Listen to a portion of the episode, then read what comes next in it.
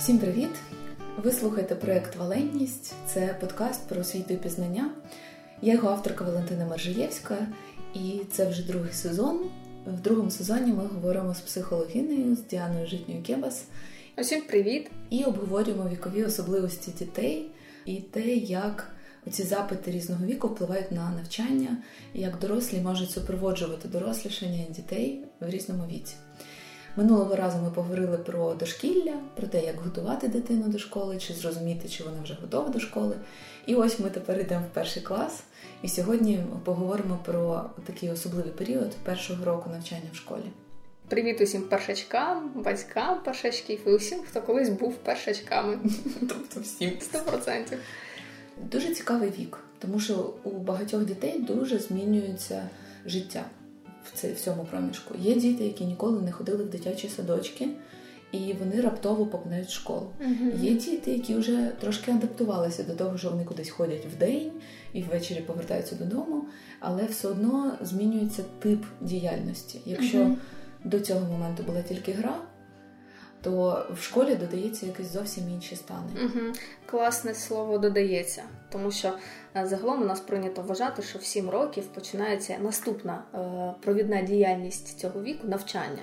Угу. Але вона не починається раптом хоп, вересень, я йду в перший клас, і от у мене вже інша навчальна діяльність. Воно додається, тому що спочатку все одно це йде гра, вона більше мотивує, і особливо в перші 2 місяці, це такий період адаптації до будь-якого чогось нового, і навіть якщо ти переїжджаєш в якусь нову країну або йдеш навчатися там в університет, перші 2 місяці це якраз той час, коли потрібно адаптуватися.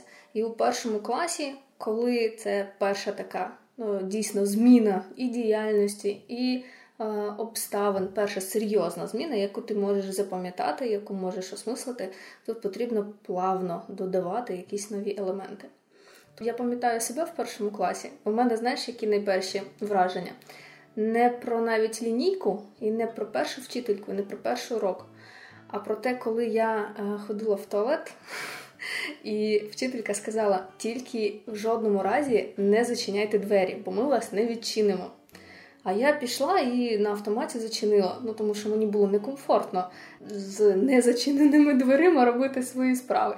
І коли я вийшла, мене чекали біля туалету 3 дівчат, такі в стойці, мої однокласниці, які сказали: а ти що, не чула, що сказала вчителька? І цей момент був для мене переломний, тому що він взагалі там не стосувався ні навчання, ні того, як школа влаштована, ні моїх таких якихось дружніх стосунків з однокласниками. Це був прецедент, в якому я десь не адаптувалася, або щось пішло не по плану. І таких моментів у першому класі дуже-дуже багато, і їх спрогнозувати дуже складно. Але підготуватися і давати певну підтримку, турботу, що, може бути різне, але там вчителька дає турботу, батьки підтримують, не навантажують з самого початку. Це якраз і важливо. Так, мені здається, цей процес забезпечення якихось своїх базових потреб, він в перші місяці навчання в школі є першочерговим. Угу. Не зовсім навіть йдеться про навчання чомусь в плані там академічної освіти, але навчитись себе зручно почувати в новому просторі, просто звикнути до великої кількості людей поруч. От якщо дитина, наприклад, не ходила в садочок, вона навіть такої кількості дорослих поруч не бачила, і такої кількості угу. однолітків. На майданчику хіба кілька годин, а тут довго виходить. І цей момент подбати про свої фізіологічні потреби, ми про це говорили в попередньому випуску, угу. коли згадували, що це те, чому треба вчити дітей. Не рахувати до 100, не писати літери, а навчитися вчасно піти в туалет, попросити собі водички попити, сказати, що тобі там холодно, чи що тобі душно. Якісь такі базове забезпечення своїх потреб.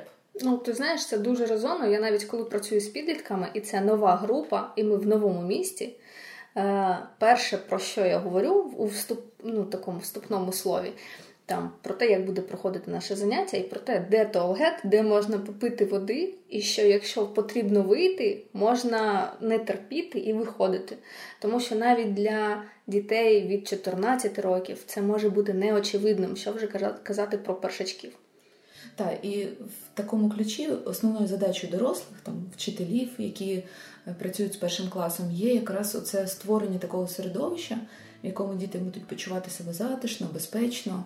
І безпечно я маю на увазі не тільки захищено від зовнішніх загроз, а й психологічну безпеку теж.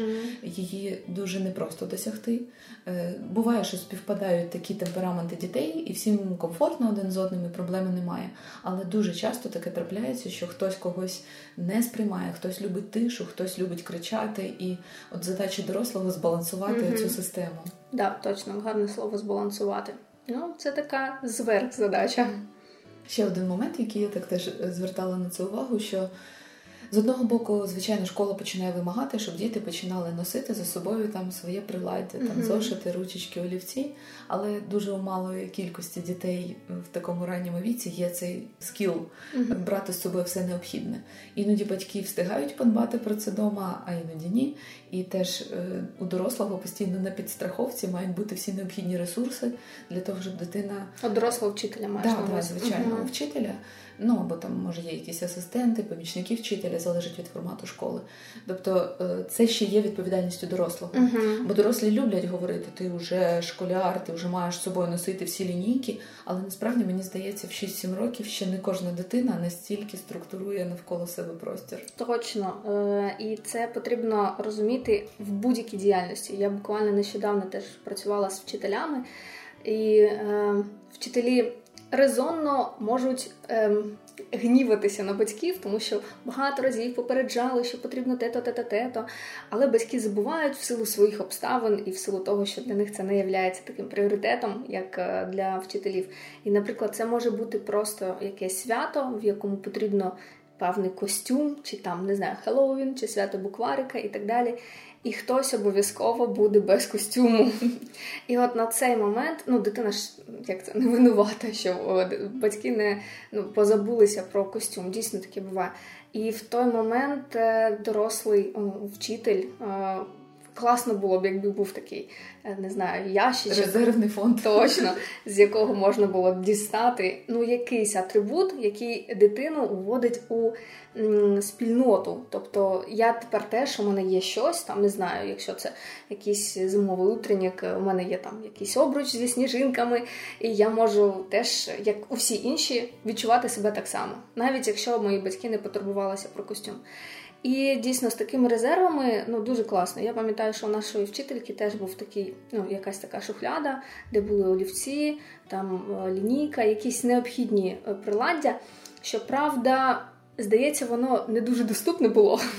Чи то мені здавалося, що воно дуже таке недоступне. Але це якраз створює відчуття безпеки.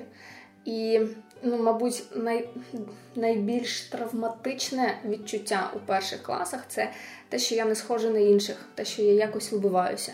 Мені чому так запам'ятався той епізод з туалетом? Тому що в цей момент мене, якби, оці троє дівчат поставили за рамки колективу. Типу, я якась не така. І це переживання було дуже, ну, таким страшним. Я відчула велику тривогу. І... таких моментів може бути багато. Навіть якщо я намалювала дерево синім кольором, а не коричневим, і хтось на це звернув увагу. І я вже відчуваю, що там я якась не така. Телефон іншої марки, навіть зараз у першачків бувають такі суперечки. І дійсно у вчителя така надзадача балансувати і підстраховувати дітей, щоб оце відчуття того, що я якийсь не такий, швидко спливало, і було відчуття, що я при всій своїй унікальності входжу до колективу. Мені ще дуже цікаво поговорити про гру, про те, що вона ще лишається, насправді не лише в першому класі, впродовж всієї молодшої школи гра залишається дуже важливою частиною навчання, і в традиційній школі, ну, принаймні в моїй школі, там, де я вчилася, дуже часто протиставляли навчання і гру. Казали, відклади свої забавки, ми будемо зараз серйозними справами займатися. Але мені здається, що для дітей це настільки базова потреба у грі, і її не можна просто відкидати чи протиставляти навчанню. Для чого взагалі люди грають? Класне питання. Я полюбляю розмежування поняття гри як трьох смислів. Перша гра – плей. коли вона не направлена особливо на результат, це просто процес, в якому ми щось робимо. Наприклад, доньки матері. От ми граємося, поки нам це заходить, ти там мама, я дочка, і ми якось так ось щось придумаємо. Є гейм, там є чіткі правила, чіткі межі, є конкретні результати, як до цього результату приходити. Наприклад, шахи. Да? Наприклад, шах або інші якісь настільні ігри. Або, наприклад, спортивні ігри. Це гейм. Тобто в цій грі діти вчаться виконувати правила, реалізовувати, не заходити за рамки і досягати результату при певних обставинах. Плюс до всього взаємодія з іншими дітьми, там розвиток критичного мислення і дуже багато інших скілів, які розвивають різні ігри.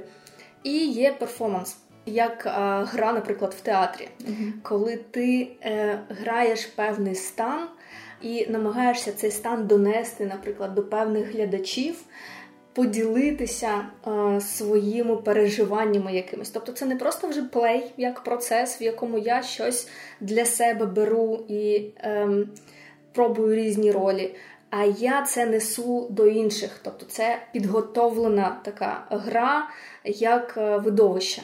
І якщо говорити про перший клас і дошкільний вік, це загалом плей. Тобто просто процес, в якому я відчуваю себе комфортно, я відчуваю різні можливості, ролі, в яких я можу перебувати, і я переймаю певні навички цих ролей, певні рольові моделі для того, щоб адаптуватися до світу. А навчання, якщо навіть це навчання у грі, це вже більше гейм, тому що там починають працювати правила.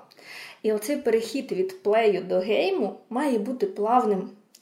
Тобто має місце бути і для плеїв, в якому ми просто безрезультатно щось робимо. Там. Заради процесу. Заради процесу, так. Да. І не дарма на перервах це будь-які ігри, там якісь спортивні, в яких там, можна якісь доганялки, чи це все одно більше плей, тому що він не настільки на результат, скільки от на взаємодію один з одним. А гейми вже починають зустрічатися на уроках, коли є спеціальні навчальні дидактичні ігри, в яких є, наприклад, певні там рамки. Гейми, які є на уроках, не дарма приводять до такого поняття, як гейміфікація. Тому що ти навчаєшся, виконуючи певні ігрові дії у певних рамках і певних правилах.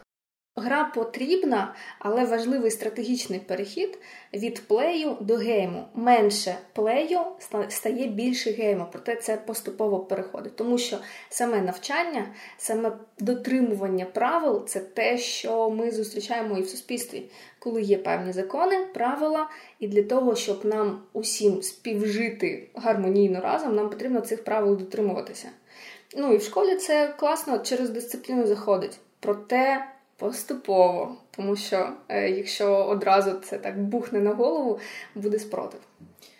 Прозвучало слово «дисципліна», не можу на нього не звернути увагу, тому що мені дуже подобається це переживання, і мені дуже приємно бачити, коли воно в дітях виникає, але мені здається, що в контексті школи його дуже часто використовують некоректно. Принаймні, слухай, є клас, точно два тлумачення дисципліни. Коли говорять про дисципліну в класі, оце якраз те, що, на мій погляд, дисципліною не є. Як муштра. Да, це певний порядок, який встановлює дорослий, і всі йому підпорядковуються, часто неусвідомлено, або це може викликати спротив. Говорять про порушення дисципліни. От мені так не близько відчувати дисципліну. Мені дуже подобається це відчуття, коли це стає внутрішнім переживанням людини. Коли, наприклад, коли ми відчуваємо дисципліну, коли починаємо регулярно займатися якоюсь справою. Наприклад, змінюємо харчову поведінку, вирішуємо притримуватись певної дієти. Ми це робимо не тому, що за нами хтось наглядає. Ми так вирішуємо. От я відмовляюсь, наприклад, від цукру. І тоді я ніколи його не беру. Ні дома, коли за мною хтось може простежити, ні в школі. Це твоє свідоме рішення. Так. Чи, наприклад, спорт. От спорт дуже класна прояв дисципліни, коли є люди, які просто кожен ранок прокидаються і йдуть бігати. От вони прийняли це рішення, їх ніхто не заставляє. Звичайно, що у кожного є своє обґрунтування, чому вони це роблять, але це внутрішні переживання. І іноді це видно і у дітей, коли воно прорізається, але воно ще не є основним. Uh-huh. Більш того, моє спостереження таке, що от в районі якраз 7 років першого класу у дітей воно з'являється. У мене були учні, які до кінця першого класу вже самі починали збирати свій портфельчик. Там вони знають, що там мама прийде забирати в такий-то час. Вони починали готуватись до цього. Але трошки, коли ставали старшими, там ближче до 10 років це знову зникало. І наступна хвиля приходить уже в такому серйозно підлітковому віці, такому ближче там до 15 років. Mm-hmm. От, і оці спади хвилі дисципліни, вони дуже цікаві. Як можуть дорослі посприяти цьому гармонійному зародженню цього внутрішньої дисципліни у дитини, коли вона починає йти в школу? Угу. У мене на це 2 коментарі. Я подумала, що, мабуть, у першому класі, першому-другому класі може бути розуміння дисципліни. Тобто, чим відрізняється це від дисципліни в дорослому віці? Дорослі усвідомлюють, навіщо їм це потрібно, у них є аргументування і внутрішні рішення. У першачків внутрішнього рішення сидіти немає, тому що є певне таке інерційне рішення, наприклад, бути добрим, хорошим для вчителя, для батьків, і тому я буду сидіти рівно, щоб мене похвалили, грубо кажучи. Але це така зовнішня мотивація або стимуляція. Але може бути розуміння, чому важливо сидіти, чому важливо, наприклад, на перерві виходити і розминатися. Або важливе розуміння, навіщо мені збирати самому портфель. Тобто є не усвідомлене рішення, як це може бути у підлітковому віці, а є якраз оце розуміння.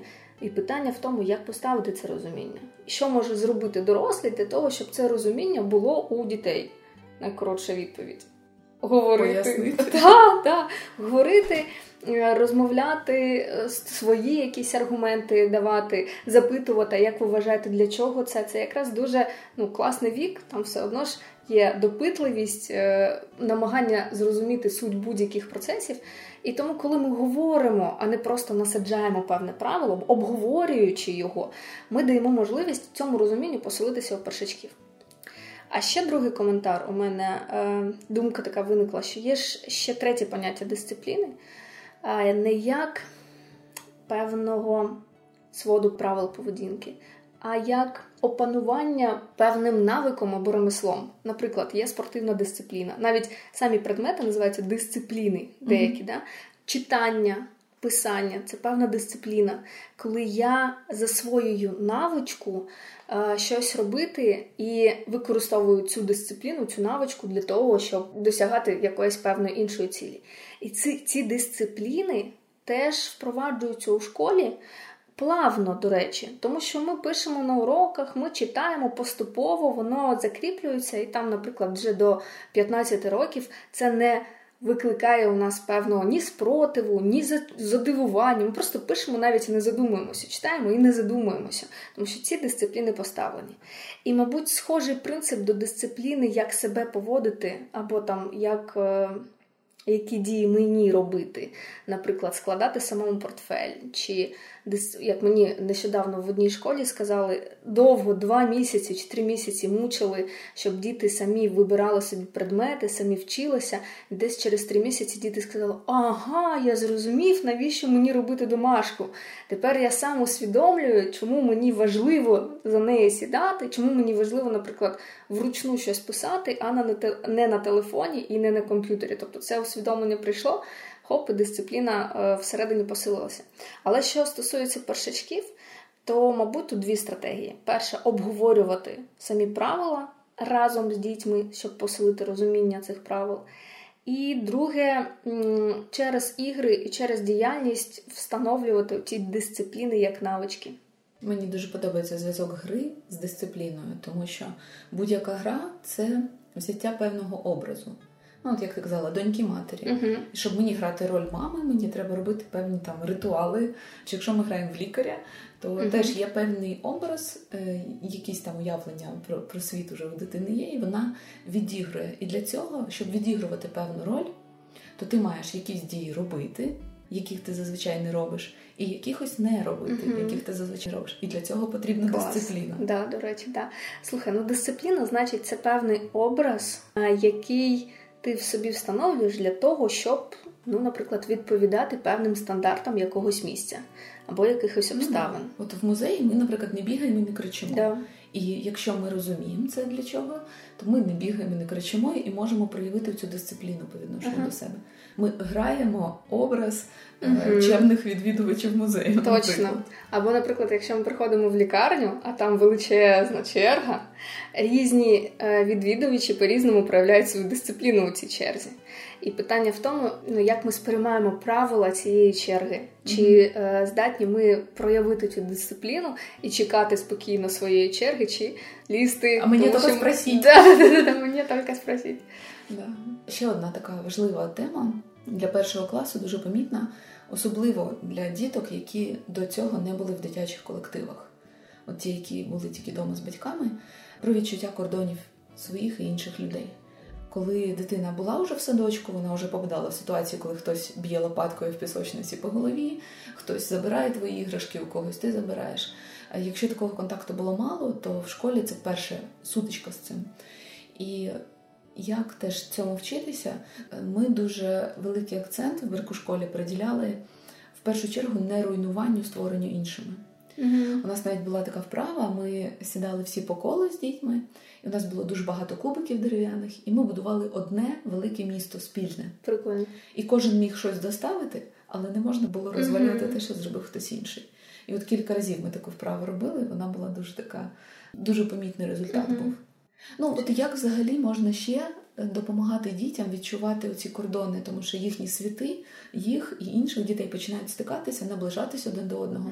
Як дорослі можуть допомогти простроїти оце відчуття, коли ти вже заважаєш іншим, або коли хтось тобі вже заважає, як ти можеш про це сигналізувати?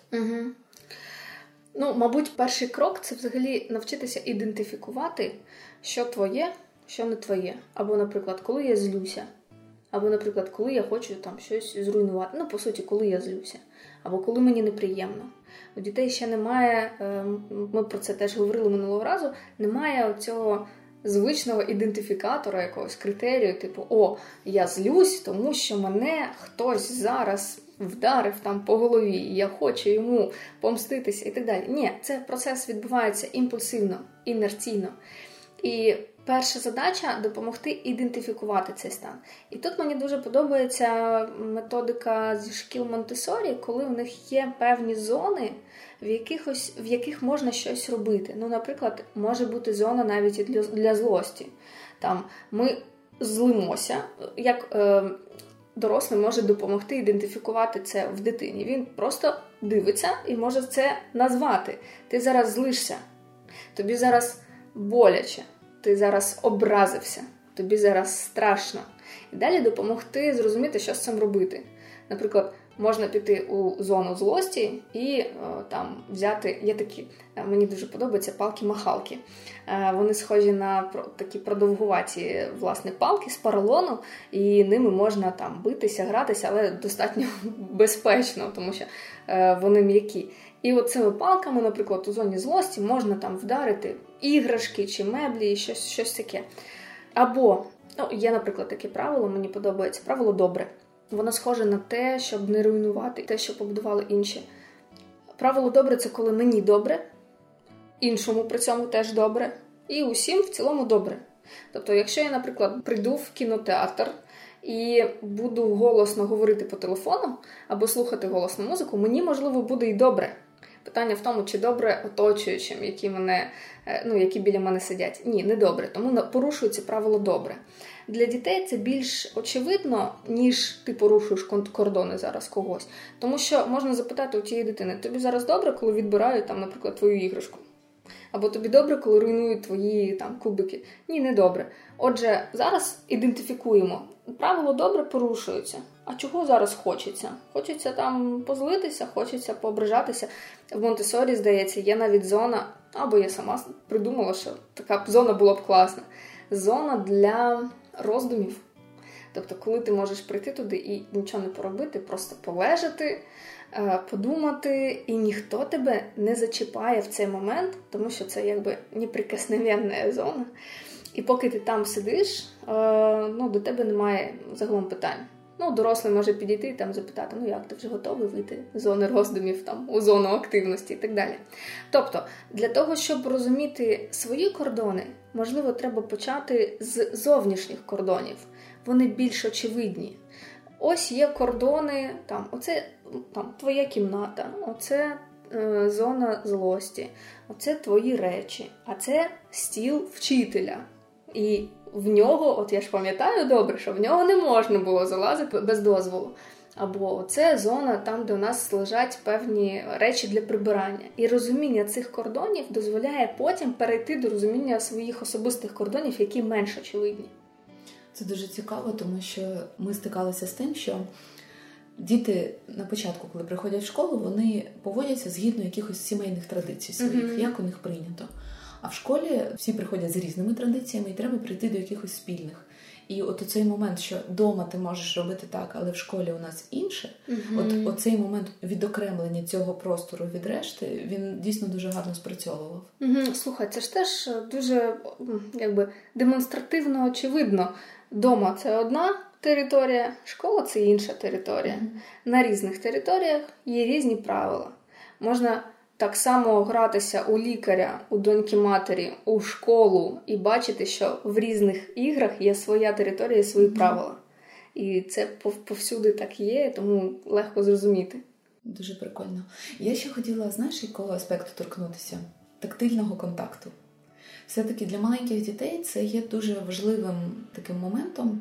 Ну, є навіть десь правило там 8 обіймів на день, що кожній людині для гарного самопочуття потрібно 8 обіймів. У маленьких дітей це особливо помітно. Якщо підлітки, вони такі вже більш колючі, їм це вже не дуже потрібно. От, то у маленьких це прям частина прям горниться до тебе, обіймається. Вони часто вчителів можуть обіймати.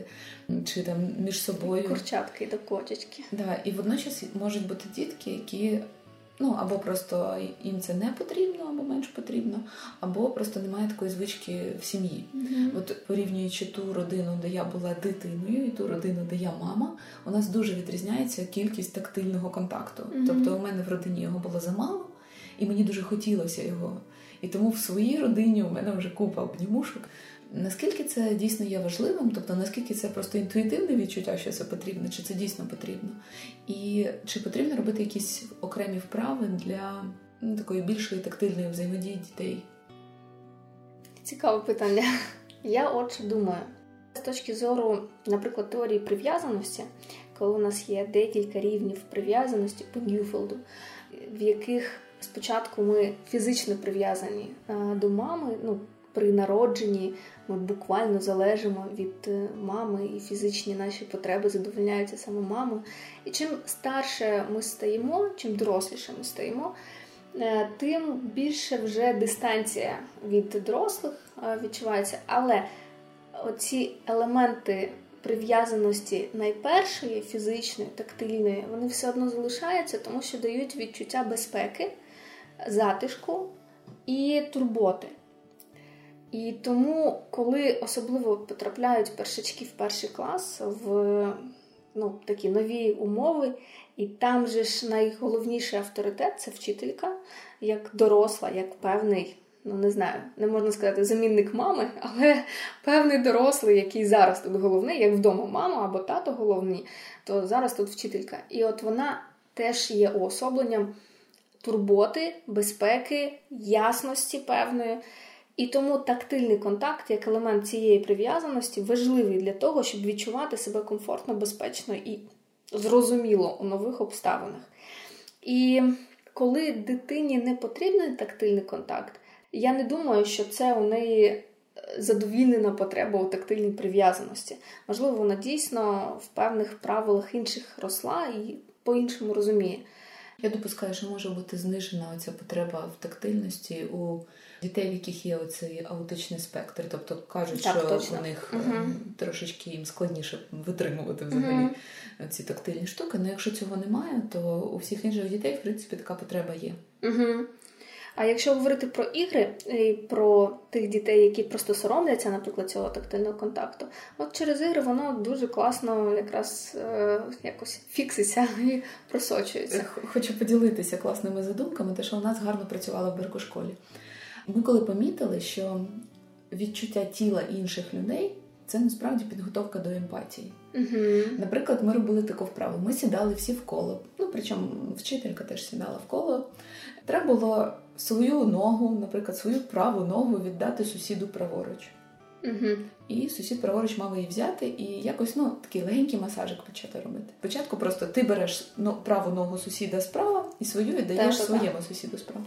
І от треба було відчувати, треба було якось пом'якати цю ніжку так, щоб було приємно тій людині. Не так, як тобі приємно, щоб тобі робили. Uh-huh. Хтось любить щільніше, хтось любить легше, когось погладити, когось потиснути. А потім так само віддаєш свою ліву ногу сусіду зліва і береш іншу. Uh-huh. І ти порівнюєш, що а це ж інша нога. І там тобі ніжку мнуть по-іншому. От це відчуття, що кожна людина інша, воно є дуже прикольним. І ми помічали дуже різні реакції. Комусь не хочеться брати чужу ногу. Ну, блін, uh-huh. це ж чужа нога, фу-фу-фу. Uh-huh. Ну, з іншого боку, якщо подумати, оце прийняття чужого тіла, воно ж дуже сильно пов'язане потім в дорослому віці і на сприйняття сексуальності, і на якісь такі, взагалі, прийняття людини, відчуття близькості. Uh-huh. Так. А комусь дискомфортно було віддавати свою ногу.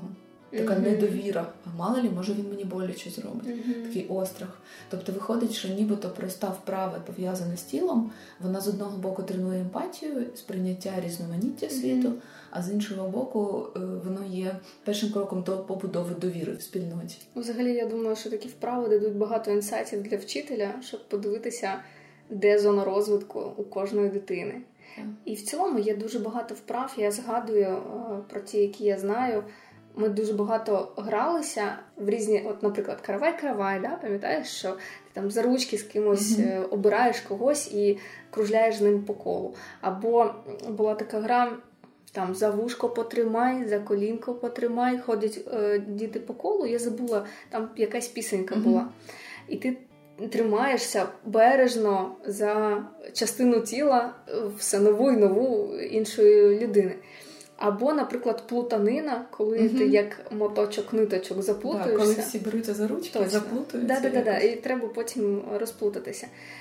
Фокус уваги зміщується не на те, що ти торкаєшся тілом своїм якогось іншого тіла, а на іншу задачу. Ну, наприклад, треба розплутатися, або там яка наступна частина тіла, яку мені назвуть. Тобто це, якби, гра допомагає фокус уваги перемістити, але при цьому виконується важлива задача, коли я стаю ближчим до інших людей. Ти знаєш, це не тільки для першачків, це взагалі для будь-якого віку. Є у тренінгах така штука, як айсбрекінг вправи, типу розбиття льоду, коли усі сидять. Спочатку всі такі серйозні, це навіть на дорослих. І певні вправи, в яких дорослі проявляються, ніби от лід всередині mm-hmm. трошечки тає, і атмосфера стає більш теплішою.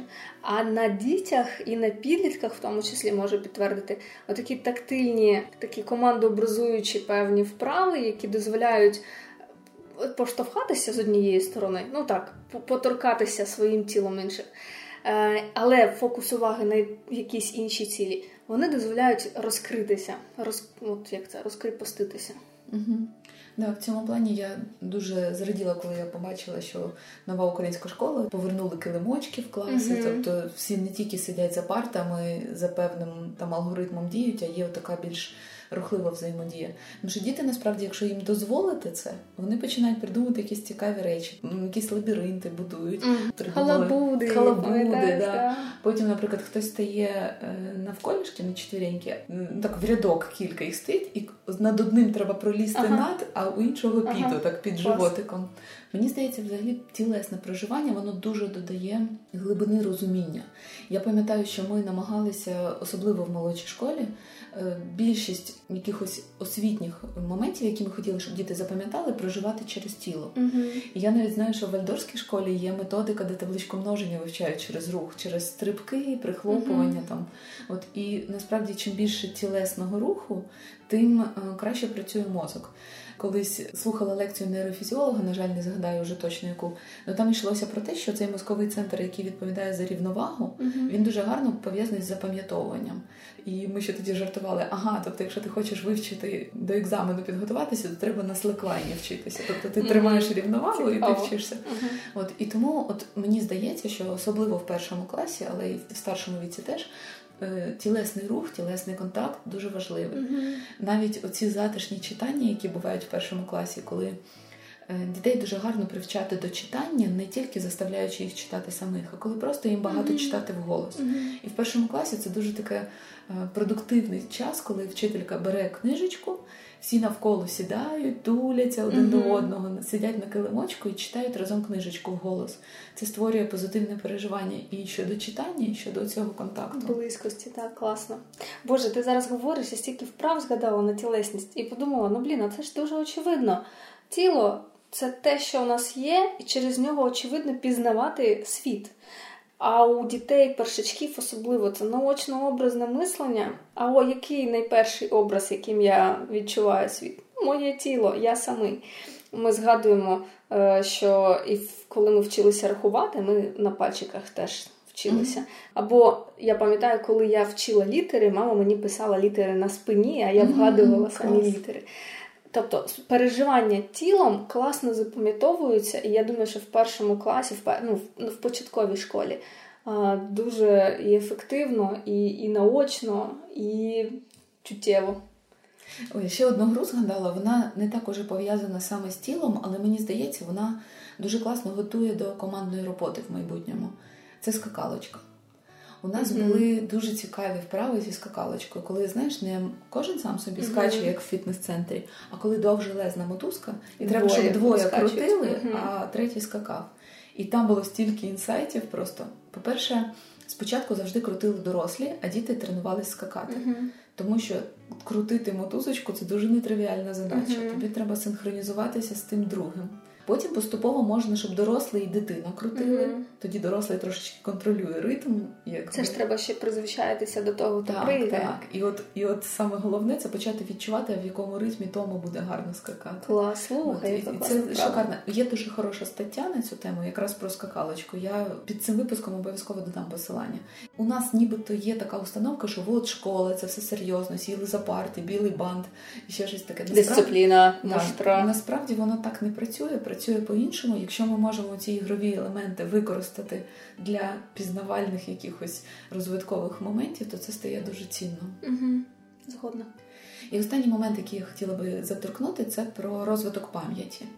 Це штука, яка впродовж всієї школи актуальна, але вже починаючи з першого класу починають вчити віршики на пам'ять, і тих, у кого не виходить, їм кажуть, що ж у тебе за пам'ять така, як так можна. От. Мені здається, що є м'якіші форми розвитку пам'яті. Запам'ятовування – це взагалі важливо. Воно не тільки для школи важливо, а й для життя.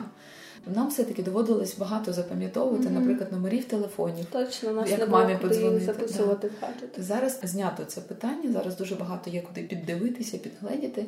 І питання такого тренування пам'яті втрачає нібито таку практичну складову. Але все одно це дуже важливо. І мені дуже подобається одна техніка, яку ми використовували саме в першому класі, це згадування дня. Клас, я от тільки про неї думаю. Воно дуже класно доповнює, якщо є на початку дня налаштування на день, mm-hmm. і потім згадування mm-hmm. дня. Причому найпростіше його зробити в зворотньому порядку. От ти прямо з язика береш. Класно.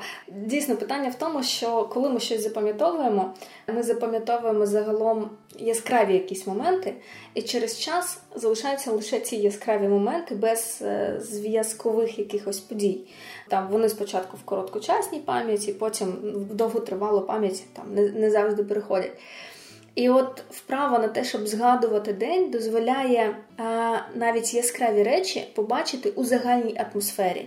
А це дозволяє неприємні згадування знизити рівень неприємності цього згадування. Тому що ми можемо просто нагнітати, а насправді там ще були різні події. Там я впав з велосипеда, а чому? А от перед цим я їхав, встромив ногу в ці спиці і впав з велосипеда. І згадування дозволяє багато функцій покрити. Перше – це пам'ять зміцнювати. Друге – це розуміти причинно-наслідкові зв'язки і виокремлювати звідти досвід.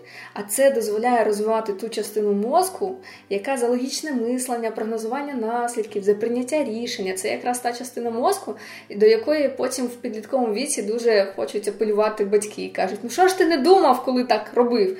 От якраз та частина, яка думає, от перед тим, як діє, от вона якраз і розвивається в цій вправі. І загалом ця вправа, особливо там, коли в зворотньому відліку, теж може допомогти і мислення прокачати, і загальну напругу, якщо вона в дні була, зменшити. Mm-hmm. Ну, якщо говорити про пам'ять, то у пам'яті є основні процеси запам'ятовування, збереження у пам'яті і відновлювання цієї інформації. І класно, якщо є вправи на усі ці три процеси пам'яті.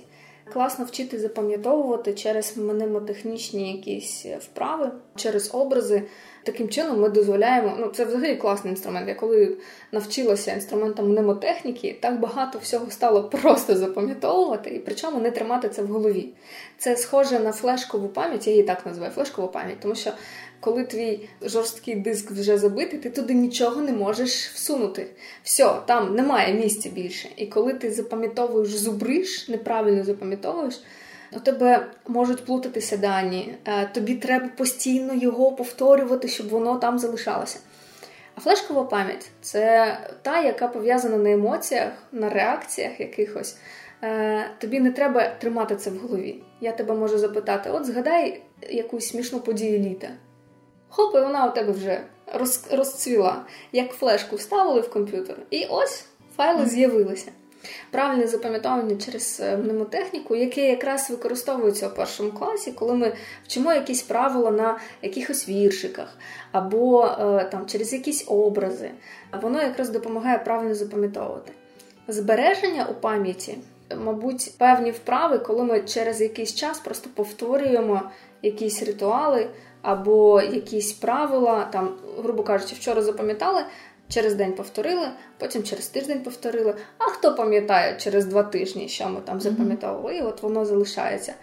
Я, от поки ти це все проговорювала, я згадала одну штуку, що колись, коли ми говорили про пам'ять, я дорослих людей, які були присутні на семінарі, спитала, от як пройшли попередні 2 місяці, от що у вас відбулося за осінь?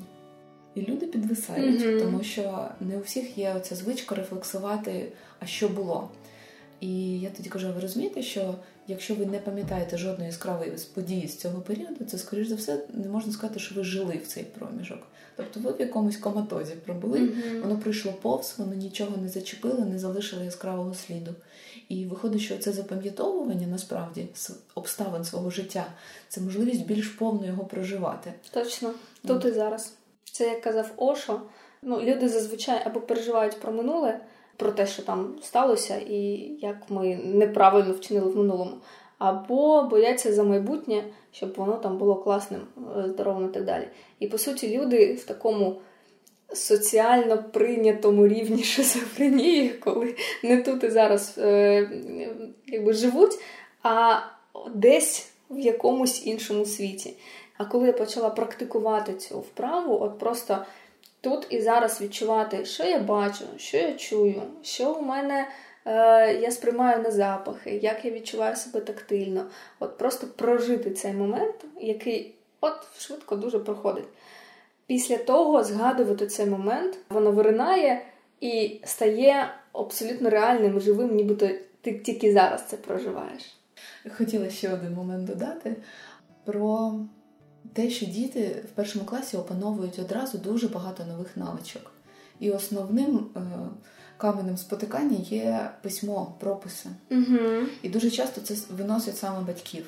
Ну, що вчителі, в принципі, розуміють, що можна чекати від дитини, а батьки дуже сильно нервуються. Мабуть, є ці легенди про мам, які видирають листочки з зошитів.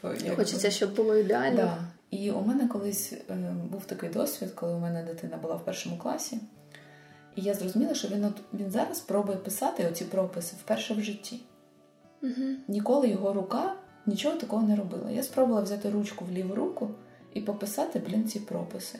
Як це складно. Складна задачка, так. Це при тому, що у мене руки, в принципі, розвинуті. Я там уже ж в дорослому віці багато всього ними роблю. Але все одно ці м'язи, вони не слухаються, вони не треновані. Тому я для того, щоб батькам було легше витримувати дзен, коли дитина пише якось криво і не так, спробуйте стати на місце дитини, відчути себе в цій ролі. Дуже подобається, що зараз дуже спростили, наприклад, вимоги щодо оформлення зошитів в молодшій школі. Ви просто подумайте, дитина, яка ніколи не робила такого заняття, вона має мало того, що вчити цифри, що дуже нетривіально насправді, це початок абстрактного мислення, кількості, почати пов'язувати з цифрами. Це складно. Це перше. Потім почати робити якісь операції з цим, відраховувати клітиночки, охайно писати. Це дуже багатозадачність велика. Треба концентруватися на якихось окремих речах. От, наприклад, якщо дитина пише прописи, вона в принципі пише літеру, вона запам'ятала, як вона пишеться. Це вже успіх, це вже круто. Те, що в неї там щось кривенько виходить, це поступово напрацюється пізніше. Не можна форсувати ці події. От, і кожен раз, коли ви намагаєтеся очікувати від дитини якихось суперрезультатів, візьміть ручку в іншу руку, не ту, якою ви пишете, і попишіть прописи. Попишіть сторіночку, дві. У вас одразу з'явиться повага до своєї дитини, тому що вона робить надзусилля для себе. Це легко зрозуміти, коли згадати, як дитина була маленька, і, наприклад, там в перший рочок вона починала повзати, ходити там потихеньку. І в цей момент ми спокійно сприймали, що вона ще не може самостійно ходити в туалет. Ми страхували. Не сприймали це як, боже, ну що ж ти ніяк не можеш сходити в туалет. Тобто у нас були інші пріоритети, і ми розуміли, зараз навчиться ходити, після того там навчиться говорити, і після того вже навчиться точно ходити там в туалети самостійно. Але це все поступово. І так само з діями у першому класі, це все поступово. Просто від того, що дитина пішла у перший клас і стикнулася з багатьма задачами, які їй потрібно нібито виконувати, може скластися враження, що вона всі їх повинна виконувати класно. Тому що, це ж така вимога, значить вона має це робити, вона вже ж доросла. Особливо жахливо, якщо є діти, які реально справляються з якимось. А от син маміни подруги вже вміє, а вмій ще не вміє. І це дуже сильно виводить з рівноваги. Так само згадуємо, як дитина була маленька. Нам тоді трішечки терплячіше, мабуть, було спостерігати за тим, що хтось вже ходить, а наш тільки повзає, наприклад. Хтось вже говорить, а там ми тільки белькотимо, наприклад. Але все одно знаємо, що рано чи пізно навчиться. Я думаю, тут трошечки ще для батьків спрацьовує спогади про власне шкільне навчання. Оце прагнення не зганьбитися, що дитина якось не дотягує до якихось твоїх моделей, а тут вже є перевіряючий орган, вчителька, наприклад. Да? Тобто, коли ти просто мама і у тебе дитина повзає пізніше за сусідню, то ти спокійніше, тому що немає нікого, хто це контролює. А в школі нібито є вчителька, районує контрольні і це все, і у батьків вони самі ніби здають екзамен перед цією вчителькою. Вони ніби мають звітувати про це, і вони не стають на сторону своєї дитини в цій ситуації. Треба якось утримуватися в тому, що ви з дитиною заодно, а ця система освіти – це просто система, яка може вам посприяти в розвитку, але не можна вимоги цієї системи ставити вище за свої особисті стосунки з дитиною. Так, точно. Дякую тобі дуже за розмову. Ми стільки всього проговорили. Точно, да. Ми встигли поговорити про відчуття потреб, які є у дитини, і про те, як дорослі можуть створювати простір для дітей безпечний і захищений. Ми говорили про вільну гру, про рух, про ігри, які дуже важливі в цьому віці. Ми говорили про дисципліну, яка починає розвиватися в цьому проміжку. І про різні поняття цієї дисципліни, так. І про різні поняття гри ми теж поговорили. Поговорили про тактильний контакт, про розвиток пам'яті. Дуже багато всього нового. У мене так закипів прям мозок, згадуючи все те, що я вчила раніше, з чим не стикалася останні роки. І згадуючи свої асоціації, спогади зі свого першого класу. Так що, клас, дякую тобі. Прям зашуршало в мене там в мозку. Дуже гарна розмова вийшла. Друзі, хто нас слухає, дякуємо, що були з нами. Продовжуйте стежити за нашим подкастом. Підтримуйте нас на Patreon. patreon.com/valencyresing. Попереду ще багато цікавого. До зустрічі. Бувайте!